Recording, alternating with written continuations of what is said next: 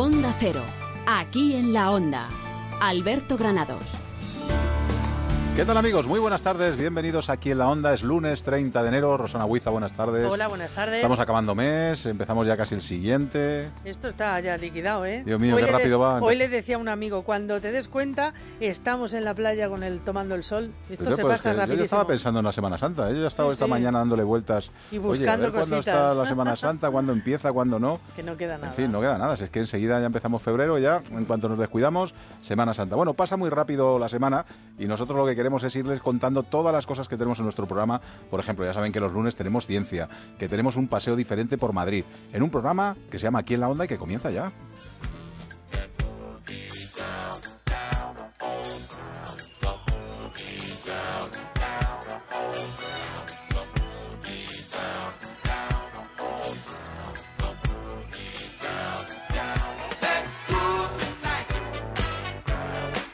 Algo de lluvia hemos tenido en la Comunidad de Madrid, sobre todo esta mañana, luego esta tarde un poquito al principio, y eso lo que hace es que dificulta la labor de, bueno, pues que los conductores se retengan, vaya más retenciones, haya más problemas de tráfico, y nosotros lo que hacemos todos los días es empezar charlando con la DGT. Alicia Gutiérrez, ¿qué tal? Muy buenas tardes. Hola, buenas tardes.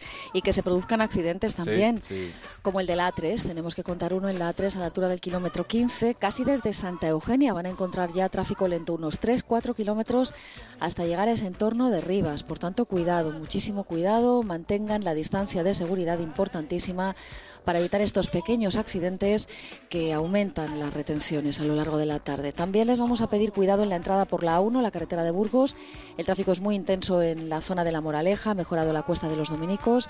También en la carretera de Barcelona hay tráfico lento en el tramo final, el cruce con la M30 prácticamente desde las inmediaciones de Canillejas. Hay mucho tráfico en la salida por la carretera de Andalucía en Pinto, en la de Toledo desde Getafe hasta Y en la de Extremadura también van a encontrar dificultades a esta hora en Móstoles y en el entorno de Alcorcón. Por tanto, cuidado. Es lo más destacado en este momento. Gracias, Alicia. Hasta mañana. Hasta mañana. Hasta luego. Pues ya saben, mucha precaución si va ahora mismo al volante y a escuchar la radio por lo menos hasta las 8 de la tarde. ¿eh? Eso es lo que tienen que hacer si quieren estar informados de todo lo que está pasando en Madrid.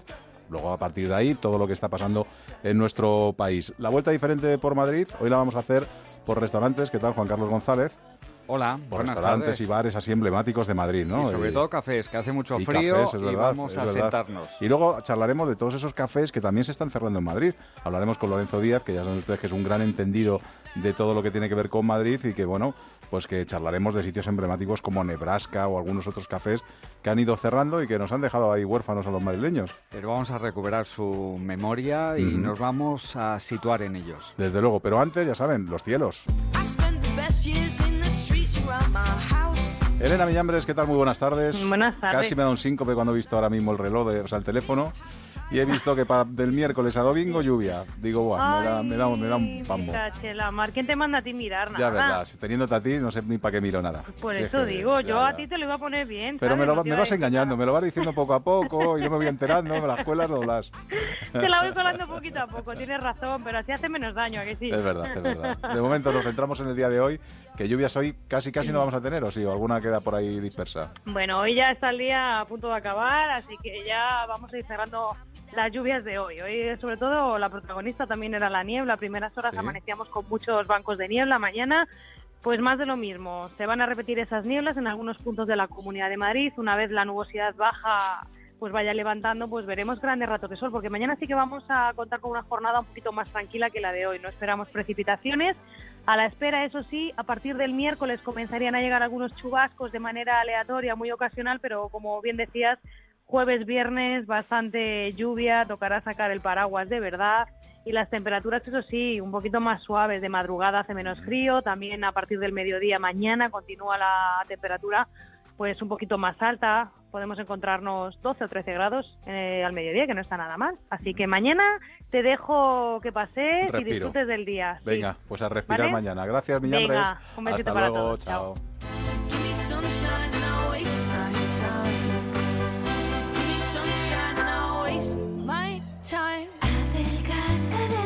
Fíjate, Rosana, que antes estábamos hablando del verano y qué pasa en verano, que nos ponemos el bañador. Pues sí. Entonces, si ya tenemos todavía unos meses hasta el verano, vamos a irnos preparando. Pues mira, yo te voy a dar, y a ti, a todos los oyentes, un consejo, porque la verdad es que esto es muy curioso e interesante. Te voy a hablar de la ultracrioterapia para adelgazar, que es el fruto de la investigación y la experiencia de Adelgar. El equipo Adelgar, que son expertos en adelgazamiento desde hace 23 años, ha comprobado que la combinación de tratamientos aumentan sus ventajas a la hora de perder peso y volumen y también reafirmar la piel y tonificar el músculo. El tratamiento de crioterapia, por un lado, induce al organismo a un consumo de calorías por la activación del metabolismo basal a través del sistema termorregulador. Y el programa especial de Ultraton, por otro lado, induce a aumentar la tasa metabólica debido al incremento de la actividad muscular. Por lo tanto, conseguiremos que adelgazar sea mucho más fácil al aplicar los efectos por la suma de estas dos técnicas. Se trata de un programa de tratamiento ideal para personas que quieren ver resultados efectivos e inmediatos en la pérdida de centímetros y también de kilos. La ultracrioterapia triplica la eficacia de los tratamientos para adelgazar. Y estamos en un momento estupendo porque puede aprovechar los últimos días de la campaña con el 50% de descuento en tratamientos para adelgazar con ultracrioterapia. Aprovecha este regalo de adelgar para adelgazar. Llame al 91 577 44 77. Apunte bien, 91 577 44 77. Y 50% de descuento, nada más y nada menos. Venga, vamos con la ciencia. Cero, aquí en la Onda.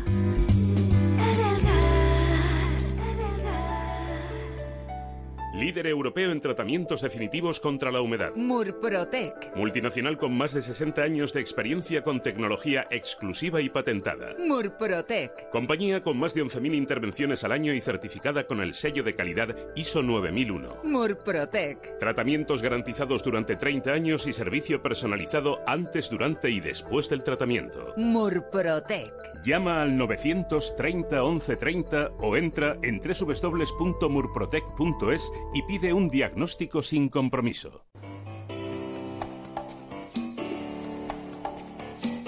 Aquí en la Onda, Alberto Granados.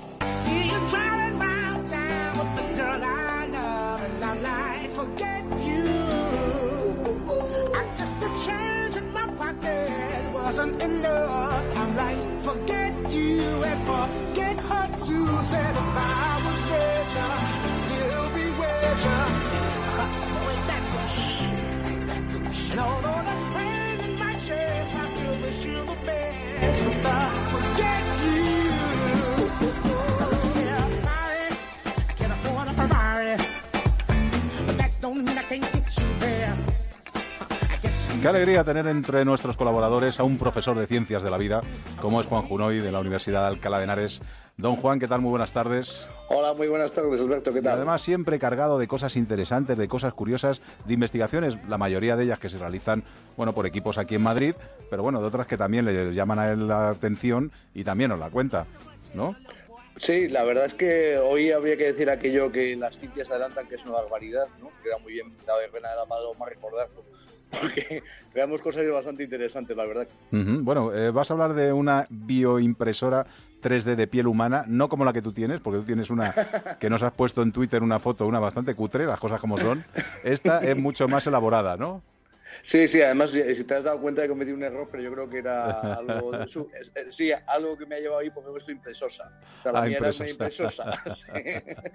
Era realmente bastante Sí, es una cosa pues muy sorprendente. Fíjate, ha dado yo creo que la vuelta al mundo en noticias, en televisión, en radio, en prensa. Sí, porque esto de que puedas tener una impresora 3D para fabricar piel humana, pues es algo muy sorprendente.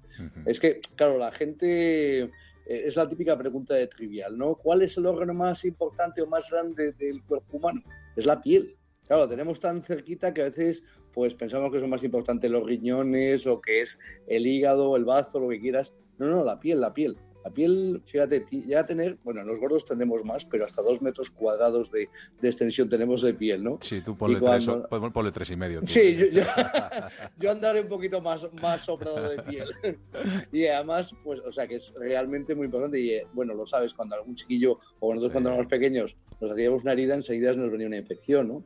Y entonces, claro, poder tener un, procedimiento alucinante, yo la verdad es que estoy todavía sorprendido, donde podamos imprimir piel utilizando una impresora de 3D, eh, todo el asunto se basa un poco en, la patente de las biotintas. Oye, Juan, pues, te iba a preguntar, porque esa piel que, que saca la bioimpresora es parecida a la que tiene el, el, que va a necesitar esa piel, ¿no? Es decir, en color, en textura y demás, ¿no? Sí, bueno, no es tan, no es tan importante a lo mejor el color, la textura o que tenga pelos, ¿no? Porque a lo mejor te podría bien hasta para los calvos, como poder proteger eh, eh, pues a un quemado, por ejemplo, ¿no? Que hay que retirarle toda la piel y poderla poner eh, rápidamente encima. Normalmente cuando hay un quemado lo que se hace es un autoinjerto de su propia piel, pero claro, tarda en formarse la piel a lo mejor dos o tres semanas claro, es un problema por las infecciones que puede tener.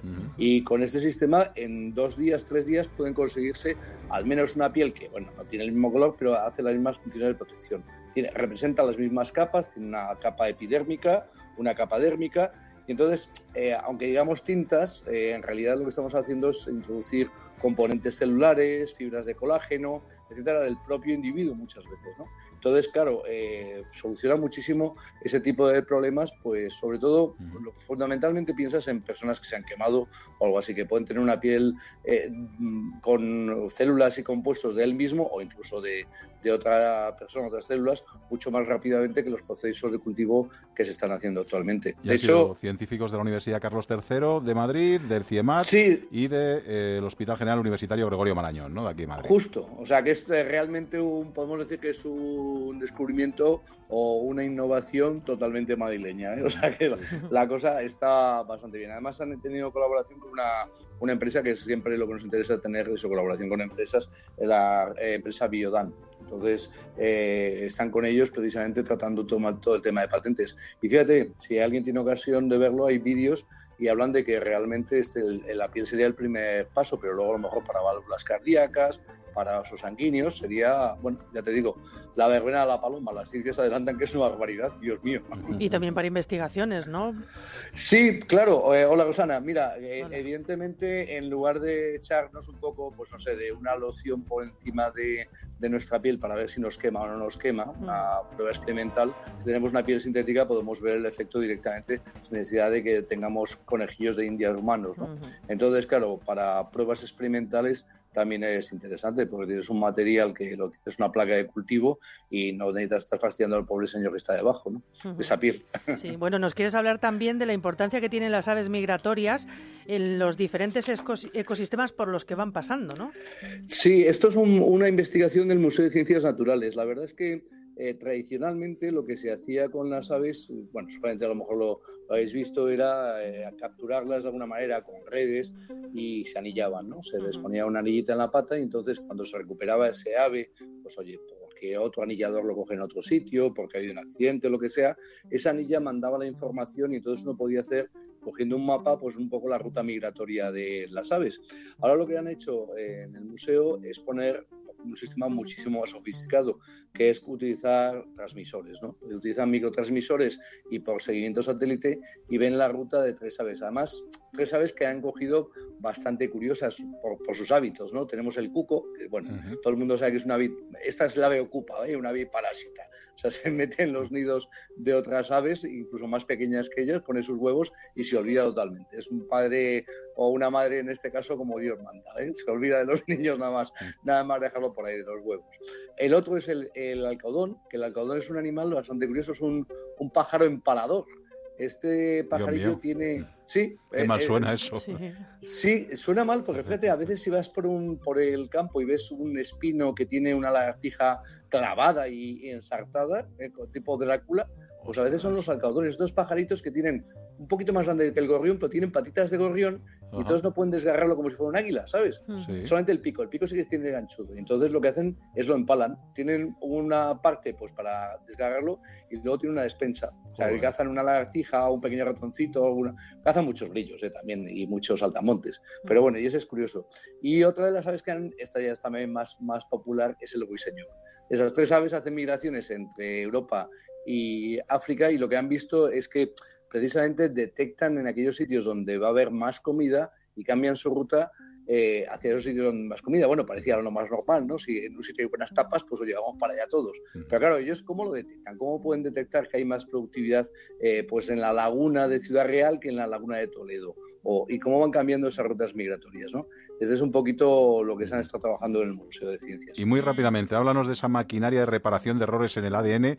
Yo tengo unos cuantos, ¿eh? O sea que a mí si me lo podéis, si me lo podéis reparar, te lo agradezco. ¿eh? de momento lo tenemos a nivel, a nivel de bacterias y ah, precisamente han trabajado con la bacteria tuberculosis. Pero claro, si sabemos cómo se corrige, qué mecanismos bacterianos utilizan para corregir los errores del ADN en las bacterias, pues podemos encontrar qué mecanismos están utilizando precisamente para hacerse más o menos resistente a los antibióticos. ¿no? Entonces, si conocemos, es, es un, proceso también, mira, de hecho también está otra vez involucrado en esa investigación el Gregorio Marañón, que hemos comentado antes, y también el Centro Nacional de Biotecnología, que lo tenemos ahí al lado de la Universidad Autónoma. Bueno, pues eh, precisamente lo que han visto es un nuevo mecanismo en, las, en la bacteria productora de la tuberculosis, el, el Mycobacterium tuberculosis. Que, oye, es una cosa, pues, que también encontrar un nuevo mecanismo desde el punto de vista de la fisiología celular y de cómo se reproduce el ADN y cómo se repara, es importante precisamente para esto, para evitar a lo mejor los problemas que, da pues resistencia a los antibióticos. Venga, corre, que, te está llamando el pajarito que quiere ir a merendar. Venga. venga, te dejamos aquí, Juan Punoy. Gracias. hasta el lunes que viene. Dale de comer ahí al loro. Que se hasta luego. Chao.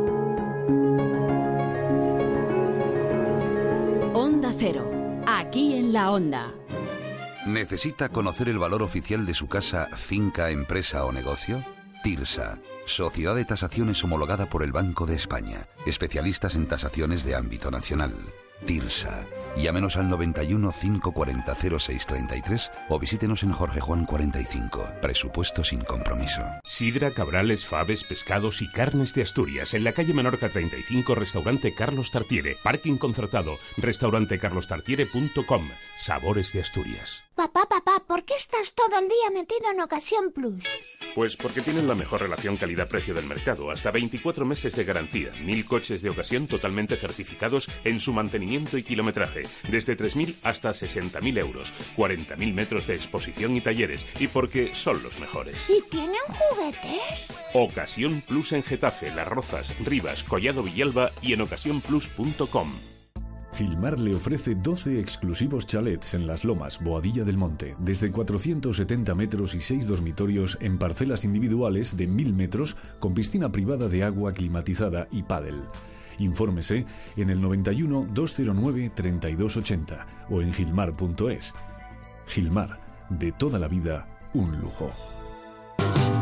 Cuántas cosas yo viví caminando por Madrid, por los barrios y las avenidas. Tal vez tome un botellín y me siente a escribir en un bar. Hay en cuatro caminos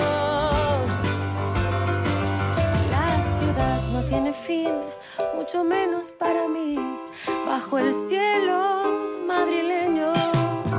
Desde Europa estoy aquí, lindos aires en Madrid, y me siento dueño de mis sueños. Desde su nacimiento, los cafés han estado ligados a la historia de Madrid.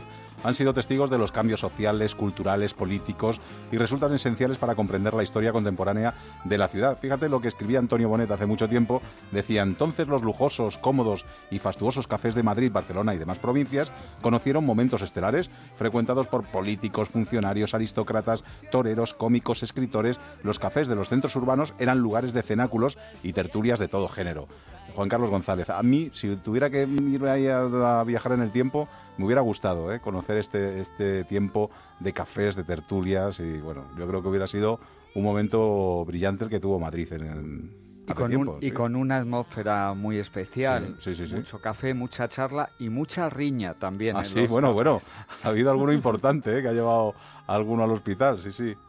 Cuéntanos, ¿dónde empezamos nuestro paseo si queremos conocer los auténticos cafés de Madrid? Bueno, pues primero nos situamos, porque los primeros cafés en Europa llegaron en el siglo XVII, fueron creciendo en el XVIII, y a Madrid estos novedosos establecimientos llegan en la época de la Ilustración, aunque la edad de oro de los cafés es la época de la Restauración y la regencia de María Cristina. Esto es el final del siglo XIX y los primeros años del XX.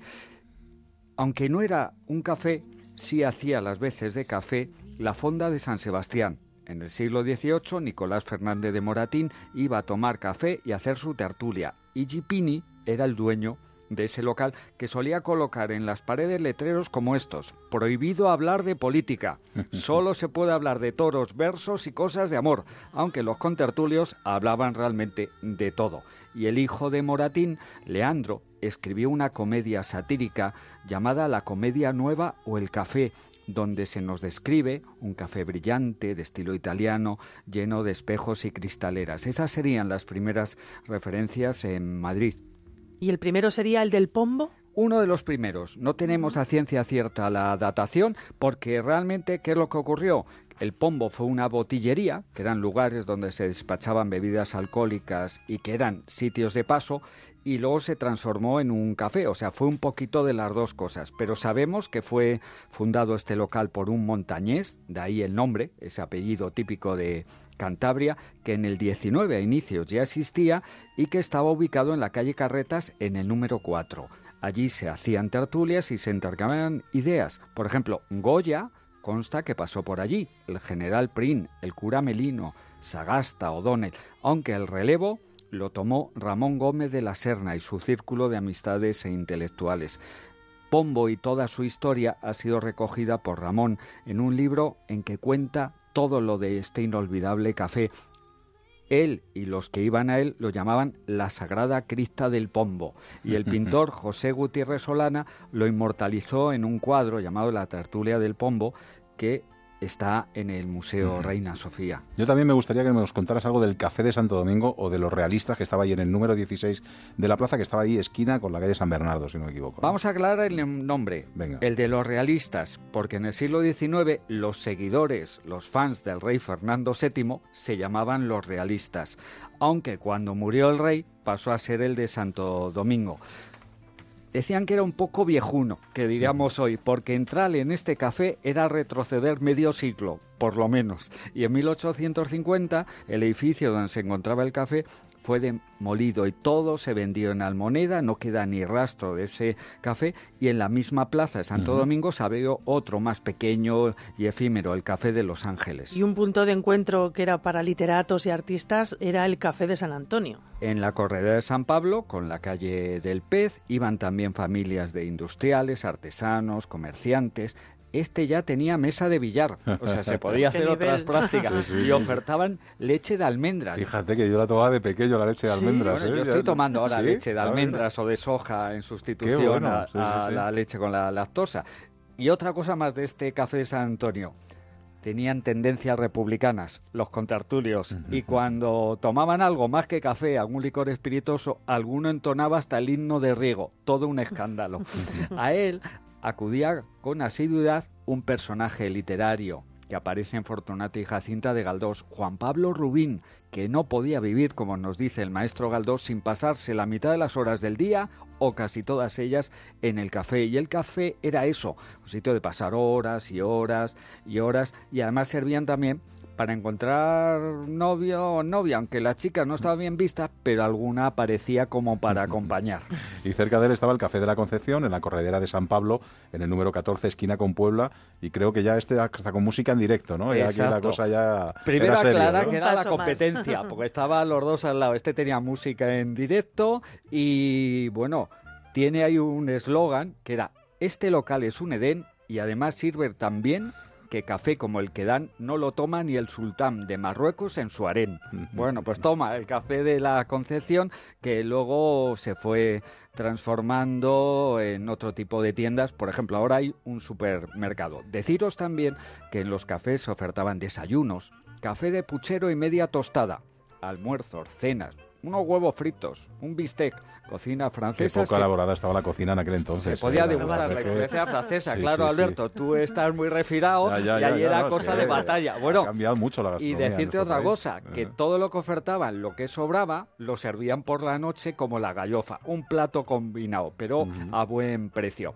También importante los cafés, que estaba el periódico del día, había, como decíamos, música, a veces de piano, conciertos de violín. Total, que se estaba bien calentito y entretenido en los cafés. Y uno de los referentes de las referencias en Madrid era el Café de Fornos. Era un café con mucha animación y mucha golfería. La golfemia pasaba por allí. Y es que, aunque fue decorado muy suntuosamente con pinturas murales, tapices, alfombras y hasta estatuas de bronce y relojes, allí iban artistas, que ya sabemos cómo son, de vida desordenada, aunque también se pasó algún rey, Alfonso XII, Amadeo de Saboya, los escritores Unamuno o Baroja, toreros, asiduos del teatro, y había una tertulia que se llamaba La Farmacia. Aunque también aparecían mujeres de dudosa reputación. Mm. Cuentan que hasta Matajari aparecía por allí y algunas jóvenes que llevaban moño. Y lo del moño era como una clave para significar a una mujer que podía tener disponibilidad de acompañar más estrechamente a los clientes. O sea, que si llevaba moño... Eh, quería Era una señal que compañía, exactamente. bueno, bueno. Y decía, ni suizo ni levante ni inglés, no hay café como el de Fornos para cenar de madrugada. O sea, esas eran las buenas horas de ese café que incluso albergó al perro Paco, todo un personaje ah, de la historia de Madrid. Aunque la historia de este café acaba mal, en 1904, el hijo del propietario se suicidó, se descerrajó, decían las crónicas, en un reservado de un tiro en la cabeza y aunque intentaron remontar, fue desapareciendo. Luego se abrió el Gran Café en el mismo sitio con menos éxito, se incluso se metió como un espectáculo de cabaret y pequeño casino y al final de ese café, hoy, un Starbucks. Café. Qué pena. Y ese perro que iba acompañando, por lo visto cuenta no la, la tradición que, iba acompañando, lo, cogieron unos borrachos, lo llevaron al café Fornos y le dieron de comer un plato determinado, que fue el que luego se hizo famoso en el, en el café. Y luego el perro acudía siempre y le daban a comer el mismo plato. Y murió en una plaza de toros. Ya hablaremos del perro y de otras microhistorias de Madrid de, animales, que tenemos unas cuantas. Venga, vamos a hablar del café suizo, que es otro de los importantes también en Madrid. El café suizo era el de los veteranos. Fue inaugurado en 1845. Pedro Franconi y Francesco Matosi abrieron similares locales. Muchas veces los cafés se han abiertos por gente que venía de Francia, de Italia o incluso como este de Suiza. Y era muy grande el café suizo, casi 500 personas. Entraban con columnas, espejos, mesas de mármol. ¿Quién pasó por ahí? Los hermanos Becker, Zorrilla, Ramón y Cajal, que lo recuerda en sus libros, en Recuerdos de mi vida. Iban también los médicos. Era el sitio de los consagrados de la gente vieja del 19. Y hablando de mujeres, había un salón privado, esta vez libre de sospechas, donde las mujeres aparte tomaban chocolate con picatostes. ¿Y quiénes eran los asiduos del Café Madrid?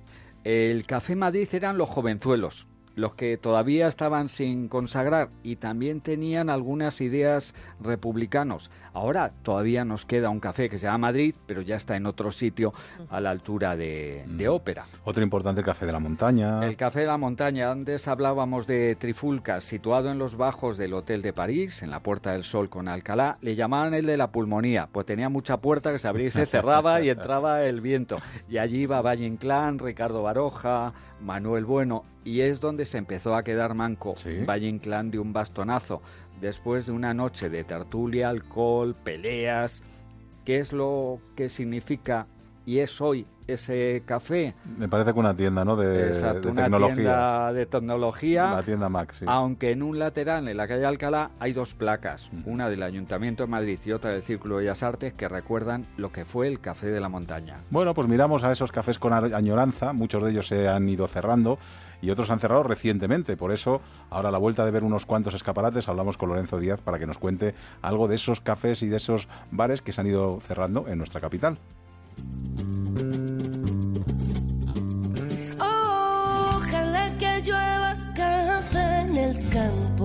que caiga un aguacero de yuca y té, del cielo una harina de queso blanco y al sur una montaña de Oh, oh, ojalá que llueva café. Onda Cero, aquí en la Onda. Francisco 35. Nuevo disco en directo con la Orquesta Filarmónica del Mediterráneo. Un repaso a sus 35 años de carrera con todos sus éxitos y canciones inéditas. Francisco 35. Ya a la venta. El regalo perfecto para el Día de los Enamorados. Sabor de tu boca. Hay un lugar donde la cocina es deliciosa, donde puedes tomar una copa y disfrutar de la música, con una fantástica decoración de diseño y todo a precios increíbles. Basarri, calle Toledo 82. Prueba su hamburguesa especial de carne de buey, sus pescados y arroces. Elige entre más de 80 ginebras para tu gin tonic y pásatelo en grande en su cueva centenaria para eventos. Infórmate en basarriginclub.com. Alquiler. Acción de alquilar. Negocio por el que se cede una cosa a una persona durante un tiempo a cambio de una rentabilidad. Seguro. Adjetivo. Que es cierto. Libre y exento de todo peligro o riesgo. Si piensa en alquilar, ya sabe. Alquiler seguro. 902 37 57 77. Alquiler seguro. 902 37 57 77. La reforma que tú buscas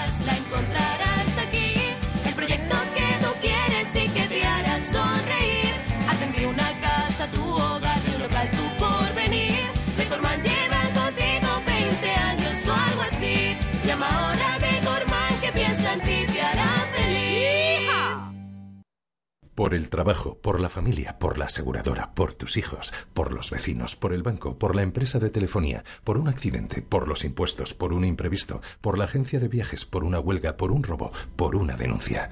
Por casi cualquier cosa del día a día puedes perder tu tranquilidad, a no ser que cuentes con una protección jurídica a tu medida como la que te ofrece De Vuelta Legal. Con De Vuelta Legal tendrás protección jurídica para toda la familia durante un año por mucho menos de lo que te costaría una única consulta en cualquier otro abogado. Llama ahora gratis al 900-900-637, 900-900-637 o devueltalegal.es. Tu abogado de cabecera. Grupo Reacciona. Soy Concha Velasco, amigos míos. Si quieres evitar sustos en tu vieja bañera, te recomiendo Duchamanía. Te instalan un plato de ducha antideslizante en pocas horas y sin obras molestas. Y te ahorras un buen dinerito. Haz como yo. Confía en los auténticos profesionales. Confía en Duchamanía. Haz caso a Concha. Duchamanía te lo instala desde solo 990 euros, IVA incluido. Paseo del Molino 6 en Legazpi, 91 468 4907 o duchamanía.es. Electrocasión. Liquidación permanente de electrodomésticos nuevos de las mejores marcas hasta con un 50% de descuento y garantía del fabricante. Electrocasión. Cuatro tiendas por todo Madrid.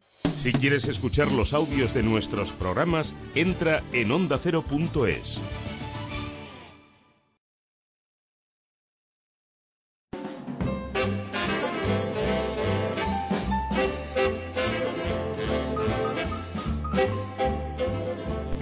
Cero, aquí en la Onda. Alberto Granados. Madrid, Madrid,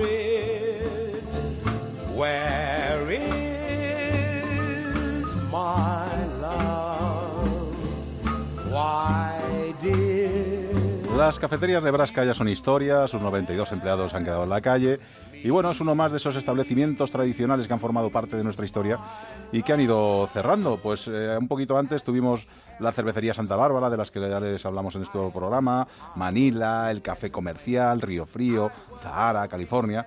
Y hemos dicho, bueno, pues vamos a charlar con Lorenzo Díaz, sociólogo, periodista, gastrónomo, compañero de Onda Cero, para que nos dé, bueno, pues un repaso por esos sitios que recientemente han cerrado. Además, él tiene experiencia y sabe mucho, porque está viendo que tenía el libro Tabernas, Botillerías y Cafés, que ahí hablaba a lo mejor alguno de estos que han cerrado ya. Lorenzo, ¿qué Sí, tal? hola, qué- qué Maestro, ¿cómo estamos?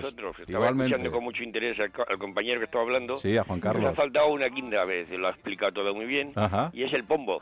que no Sí, no nos ha dado tiempo a todos. Había, la el verdad, que pombo sí. era, iba don Ramón Gómez de la Serna. Sí, sí, sí, sí. y allí cierto. se sentaba con todos los famélicos, que estaban caninos, estaban viendo. y hubo, tuvo, recibió la visita de un de Josep Bla, que era tan... Dice, daba la impresión que el único que había cenado era Ramón Gómez de la Serna. Fíjate la cara que le vería a los otros, ¿no? Pues mira, yo llegué, como dice Raúl del Pozo, en un camión de melones, en los 60. y entré en el café, la vida, hacíamos la vida del café. ¿Por qué tiene tanto éxito el café? Porque las casas eran muy malas, puertas de frío, el café era maravilloso. La media tostada y el café con leche te daba para todo el día. Hacías Sí. otros gastos, ligabas, estabas calentito. Y bueno, mire, yo llegué y me coloqué en el café comercial y en el Gijón. Eran sido mis dos cafeses.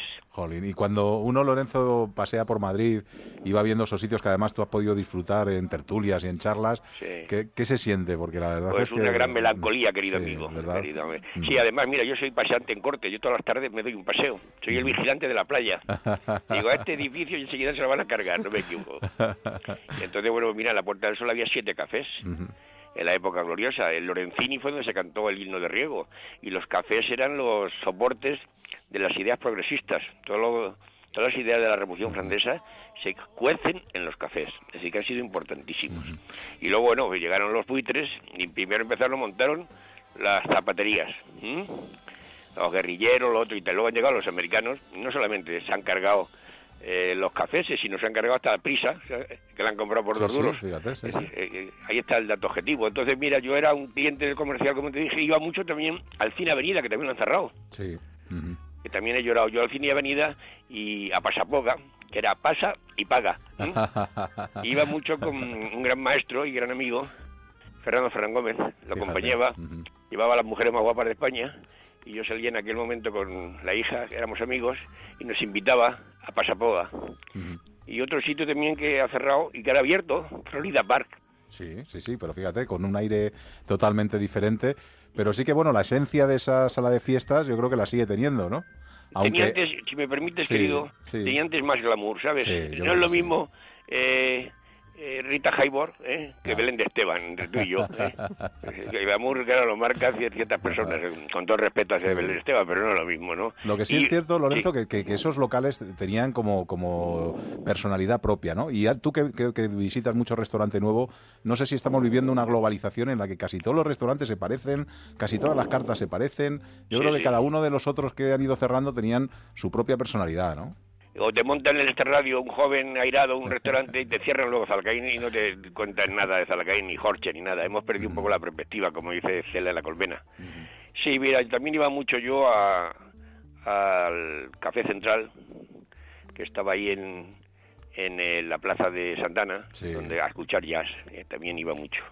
Y me gustaba mucho. Y las cafeterías son muy importantes sociológicamente, porque es el lugar de, como la burguesía, el proletariat está en la taberna y la burguesía utiliza los cafés. ¿eh? Y entonces, bueno, las, tor- las tortitas con nata de Nebraska y de California son referencias en las merendolas de Nuestras Señoras burguesas. Y bueno, muy importantes. Eh, Lorenzo, Dime, guapa. todos estos locales que ahora cierran en su día supongo que trajeron un aire de modernidad que dio muchísima vida a Madrid, ¿no? Pues mira, las cafeterías Manila, California, Nebraska le dieron un aire de esplendor a la ciudad y también de ocio, porque la gente no salía. eh, Entonces salí- se, se tiraron a la calle y bueno, ocuparon aquellas cafeterías que la verdad que estaban muy bien. Yo las visitaba y era una manera también de ligar, ¿sabes? Solapadamente. Porque el ligue era muy difícil, ¿eh? Ligue era el retiro, ¿eh? que te pillaban casi siempre, y la cafetería que ibas de mirón y no hacías nada. Eso no ha cambiado, ¿eh? Ahora Eso no sigue siendo igual de difícil. No, seguís marcando vosotros la, la ley. Y luego, bueno, hay un café muy importante que todavía existe, afortunadamente, porque si no me tiraría al monte, que es el Gijón. El Gijón es el paso de toda la inteligencia, toda la intelectualidad española durante mucho tiempo, y todavía existe. Había un cerillero que era, era maravilloso, que decía, esto no se levanta de la mesa porque se odian profundamente. Y el día que se, cuando se levantan, se ponen a parir. Y allí iba, bueno, pues mira, Raúl del Pozo, Manuel Vicén, el juez, bueno, un- una serie de personajes importantes que le gustaba todo. Luego se jugaban hasta las pestañas, en, jugaban en las cartas. Y esa parte eh, todavía existe afortuna- afortunadamente. Y luego, bueno, pues eh, Nebraska ha sido un patético el cierre, era el último que sigue que quedaba. ¿Eh? Que además sido- ahí se hizo famoso también por esos perritos calientes que tenían, que por lo visto pues eh, los empleados han puesto en las redes sociales eh, la fórmula de esa ma- de ese mostaza que De hacían, salsa, sí. de esa salsa que hacían que era única de, de Nebraska y los y un poco enfadados los Lo han pues, desvelado. lo han desvelado los empleados, ¿no? O sea que bueno. Yo que soy un hombre moderno, ¿eh? aunque ya tengo mis añitos, eh, ahora hay mucha algarabía en los sitios. Antes había más recogimiento. ¿eh? El Café León, por ejemplo, también iba mucho. Iba en la época de José Antonio Primo de Rivera, iba José Belmonte, es decir, que se juntaban las churras y las merinas. Eh, la universidad de la vida ha sido el café, el español. Y es donde el español se, se ha realizado. Fíjate que una, una, de las cosas que también veo que ha cambiado es que antiguamente los artistas acudían a los cafés. Ahora un famoso no le ves en una cafetería ni le ves en un bar, pero antiguamente, pues tanto Tip como algunos actores eh, eran famosos porque y acudían a, a las tertulias. sí, sí, bueno, ahora que citas a ti, que es un, maestro, me acuerdo un día, yo trabajé con Luis del Olmo años, y un día hizo el chiste del siglo, y dice, bueno, me voy corriendo que tengo que comprar el Frankfurter Allgemeine Zeitung para hacer el crucigrama. Aquí han cerrado hace un sitio que iba mucho yo, y no sé si también Rosanita, eh, la cervecería Santa Bárbara. Sí, sí, sí. Estaba aquí en Goya. ¿eh? Ahora es una tienda de telefonía. Sí, sí, me he quedado impresionado, enorme, ¿eh? porque ese, esa Santa Bárbara era grande, la cafetería. Y donde mejor tiraban las cañas de Madrid. Sí, efectivamente. Luego yo iba a la otra Santa Bárbara de Alonso Martínez, donde teníamos una peña con el estudiante, eh, es decir, una serie de personajes de nuestra ya edad, entrada, estado ya, ya en los 50 años en aquella época, bueno, pues donde iban actores de cine como Juan Diego, un servidor, eh, y también, yo no sé si, si no la han cerrado o la cerrarán, no creo que la hayan cerrado todavía, no sé si vais vosotros por Santa Bárbara y habéis visto si está o no está cerrada. Bueno, en resumen, hemos ido a peor. Es decir, la sociabilidad, el ocio, tenía un diseño y una planificación más interesante que ahora. Y ahora, por ejemplo, me voy al retiro. Y para hablar con la gente, ¿sabes lo que hago? Saludo a los perros. Soy un abrazaperros. Sí, sí, es la verdad. Bueno, ¿cómo ha cambiado esa calle Menéndez Pelayo que han cerrado? Bueno, todo lo que, que, ves que está cerrado, a la semana ya tienes un restaurante nuevo. Sí, sí. es una cosa... Pero, mire usted, yo que necesito... Eh, hablar porque me queda síndrome de abstinencia cuando no hablo, pues me voy al retiro ¿eh? y abrazo a los perros, eh, que le echo mucho de menos a mi perro y bueno. Y los dueños te dan palique, ¿no? Me dan palique, ellas menos, pero ellos sí. ellos me cuentan la batallita. que nos tenemos que despedir, que ha sido un placer eh, charlar contigo y lo haremos en, siempre que tengamos una pequeña ocasión. A vuestra disposición, porque ya sabéis que amo a nuestra casa, a Onda Cero y a vosotros, a, mis niñas que tienes ahí, que son dos fichajes estupendos, y a ti también te, quiero mucho. Igualmente, maestro, un abrazo. Adiós. Bueno, Juan Carlos, que no sé si se nos ha quedado alguno también en el tintero. Era por, levantar el ánimo, hablar de otros cafés que se abrieron a finales de los 70 y que siguen. Por ejemplo, en Malasaña sigue el Manuela, sigue el Ruiz, el Ajenjo, el Y algunos que van a cambiar casi a lo mejor para mejor, porque el, café comercial creo que está a punto de abrirse con nuevos dueños, con un restaurante y seguro que va a quedar muy bien. se respeta el interior, tal como está. Bueno, pues nada, han sido cafés que hemos tenido en Madrid y que se han ido cerrando, pero bueno, hay que mirar con los ojos de que todo lo que viene será para mejor. Ya veremos. Hasta luego, Juan Carlos. Adiós.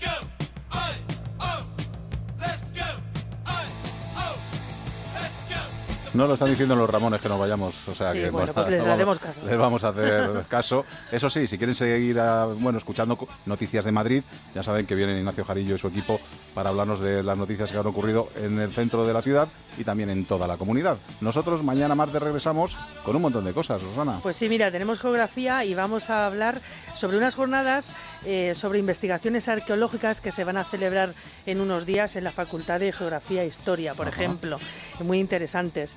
Eh, también vamos a hablar sobre la nueva fauna que vive en el río Manzanares con Luis Miguel Domínguez. Bueno, siempre es un lujo tener a Luis Miguel. Siempre, con lo cual a charlar de naturaleza. Y vamos a intentar hablar con Paco Pérez Avellán sobre el violador de pirámides que ha salido de la cárcel y también algunos casos similares. Sí, él escribió un libro, sabe muchísimo de este hombre y bueno, pues de casos similares de, bueno, que violadores y tal, que ya están en la calle y la gente tiene esa sensación de, de miedo y de temor. Nosotros ya saben que a las 7 y 6 minutos mañana estamos aquí en un programa que se llama Aquí en la Onda, en Onda Cero. ¿Dónde si no? Hasta mañana.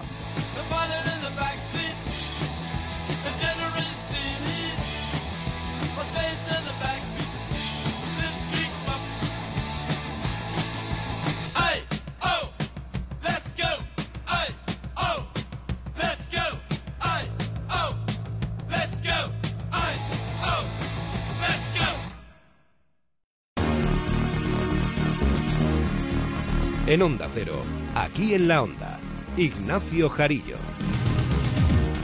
El Pleno Municipal de Madrid Capital ha vuelto a dejar en evidencia las diferencias entre el Gobierno de ahora Madrid y su socio de investidura socialista, al menos de cara a la galería. El PSOE está dispuesto una vez más a llevar a los tribunales el futuro de la llamada Quinta Torre de Chamartín por alteración del concurso, dicen, para la explotación del suelo al cambiar su uso de sanitario a educativo. Pero al menos se busca una salida de discuel de concordia para las becas de las escuelas infantiles municipales, que se han salido de la cobertura, recuerden, de la Comunidad de Madrid. Pues bien, Manuela Carmena espera que el Gobierno regional finalmente no retire las ayudas y los alumnos de dichas escuelas tengan el apoyo económico de la Consejería de Educación. Lo ha dicho la alcaldesa junto a una frase en la que, sin mención expresa, compara la administración de Donald Trump con el régimen de Hitler. En el siglo XX vivimos las mayores vulneraciones de derechos humanos que todos ya sabemos por un gobierno que también fue inicialmente desde un primer momento apoyado por muchos de esos conciudadanos. Hoy día nos lamentamos de aquellos terribles genocidios, de aquellas actuaciones que apartaron a tantas personas de sus derechos, que les eliminaron, etc. Me cabe la duda de que el silencio de hoy no fuera lo conveniente. A veces pienso que los silencios son extraordinariamente responsables. Destacamos también en portada igualmente las palabras de la presidenta de la comunidad sobre la fiscalidad y los impuestos de Madrid, tan criticados desde comunidades como Andalucía o Cataluña. Dice Cristina Cifuentes que Madrid, con pocos impuestos, recauda más y para toda España. La prueba está en que Madrid, con esos impuestos más bajos, recauda más que el resto. Recaudamos solamente por IRPF mil millones más que, por ejemplo, eh, Cataluña teniendo un millón de habitantes menos. Y nuestro exceso de recaudación, es decir, esa mayor recaudación no, no nos la quedamos los madrileños, ni muchísimo menos. La Comunidad de Madrid es la comunidad que más está contribuyendo a la solidaridad entre las regiones. El total de las comunidades autónomas que aportan aportan un poco más de 4.000 millones. La Comunidad de Madrid, en ese fondo de esos 4.000 millones, aporta más de 3.200, es decir, más del 78%. Palabras de Cifuentes en Espejo Público de Antena 3. Hay más noticias de Madrid, pero antes el tráfico en la comunidad.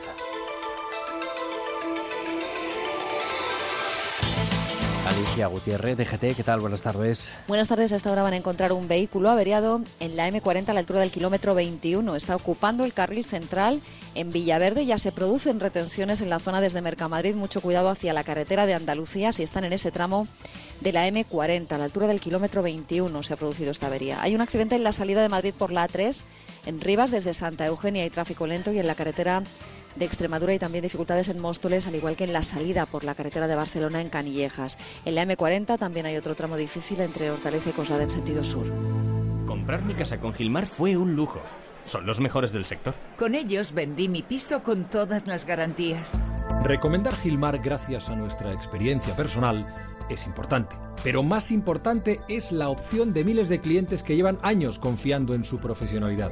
A la hora de vender o comprar su casa, confíe en el líder. Llame al 902 121 900. Gilmar, de toda la vida, un lujo. Mañana de pleno en el Ayuntamiento de Madrid y de búsqueda de soluciones para que, por ejemplo, las becas de comedor de las escuelas infantiles de Madrid Ciudad se mantengan por parte de la comunidad con cobertura económica, aunque se hayan salido de la órbita regional y solo respondan ante la Administración Municipal de Madrid Ciudad. Se ha hablado de eso y de las críticas del PP a la estrategia contra la contaminación. La información es de Pachilinaza. Prevé con el Gobierno regional un acuerdo próximo Manuela Carmena sobre las becas de comedor de las guarderías, eso sí, dando por hecho que la Consejería abonará su parte. No hemos resuelto todavía la discrepancia que tenemos respecto a que, como es su obligación, precisamente la Comunidad de Madrid pague estas becas que están destinadas a las escuelas infantiles públicas. Y yo creo que lo acabará haciendo porque confío en su criterio y confío en esa razonabilidad porque, además, en este caso concreto, la estructura jurídica defiende naturalmente la alternativa que tiene el Ayuntamiento. No hay ninguna razón para que se priven de esas becas. El consistorio de la capital ha hecho balance también en cuanto a contaminación, subrayando las 20 medidas aprobadas y puestas en marcha que culminarán con un nuevo plan de calidad del aire, iniciativas insuficientes para Esperanza Aguirre. Ustedes no han tomado ni una sola medida estructural para mejorar la calidad del aire o para luchar contra la contaminación. Cuando han tenido que hacer algo, lo único que han sabido hacer es prohibir. Usted se ha limitado a prohibir. Como experiencia piloto, la línea 39 de la MT además funcionará con vehículos eléctricos. Pues seguimos hablando de transportes porque los trabajadores de la empresa de autobuses Autoperiferia que da servicio al noroeste de Madrid pretenden endurecer sus paros de cada lunes y martes. Hoy ha sido la excepción, pero esperan llegar a un acuerdo el próximo jueves con la compañía Esteban Pascual. Lo que estamos pidiendo es que en, los trayectos eh, tengamos nuestros descansos, que las contrataciones sean menos precarias y que se haga a la gente más fija, que a día de hoy nos dicen con 48 horas los días libres cuando lo teníamos anual, no es una cuestión económica, es una cuestión de organización. Son las 7 y 56. Bingo Las Vegas, una experiencia de juego diferente por su decoración, por su ambiente y porque puedes jugar en su terraza climatizada durante todo el año, con cena, copas y muchas sorpresas. Tienes que venir, te vas a divertir como nunca. Bingo Las Vegas, la sala de juegos que más premios reparte de Madrid. Descubre otra forma de jugar en la terraza climatizada de Bingo Las Vegas, Hermanos García Noblejas 17. El envío de burofax es ahora mucho más cómodo, rápido y económico con notificados.com. Con notificados.com envíe burofaxes a través de Internet, cómodamente desde su ordenador, con la máxima seguridad y validez legal. Cinco años de plazo para acuse de recibo y testimonio notarial de certificación de contenido. Notificados.com, burofax online, postal y electrónico.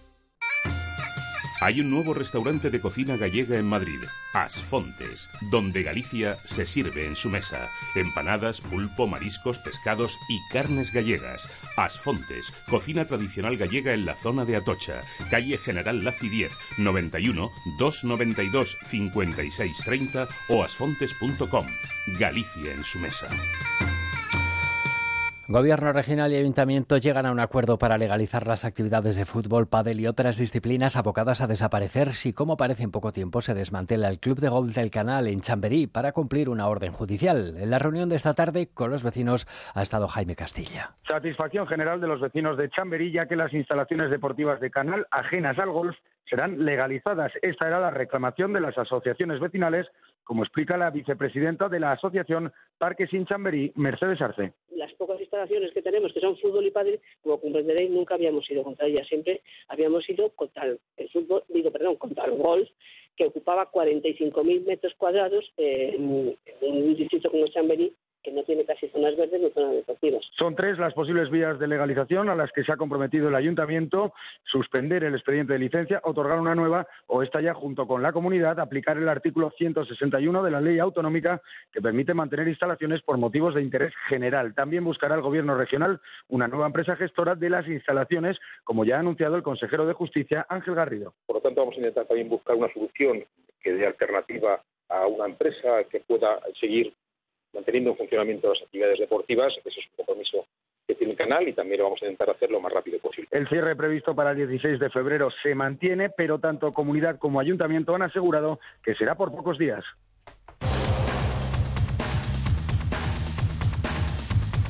Hay más información deportiva, en este caso con Raúl Granado, como cada tarde. Buenas tardes. ¿Qué tal? Buenas tardes y con una jornada más de liga que nos deja el Real Madrid más líder de la competición después de ganar 3-0 la Real Sociedad con goles de Kovacic, Morata y Cristiano Ronaldo en un partido, eso sí, que estuvo marcado también por los pitos del Santiago Bernabéu a Danilo y a Benzema. el Atlético de Madrid hay que hablar de un empate a cero frente al Leganés, nuevas dudas para el equipo del Cholo Simeone y además una mala noticia, la lesión de José María Jiménez, que tiene una lesión muscular grado 1-2 en el aductor largo del muslo derecho, lo que eso mismo va a estar más o menos un mes de baja. Eh, por cierto que el Atlético de Madrid preparó el partido de Copa del Rey del miércoles frente al Fútbol Club Barcelona, el partido de ida de las semifinales en el Leganés.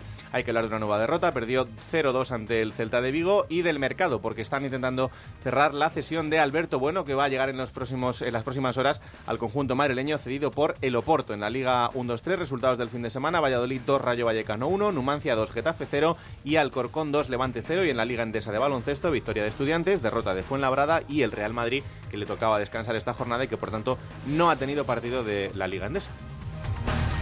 Gracias Raúl, hasta aquí toda la información. Siguen a partir de ahora con la brújula de David el Cura.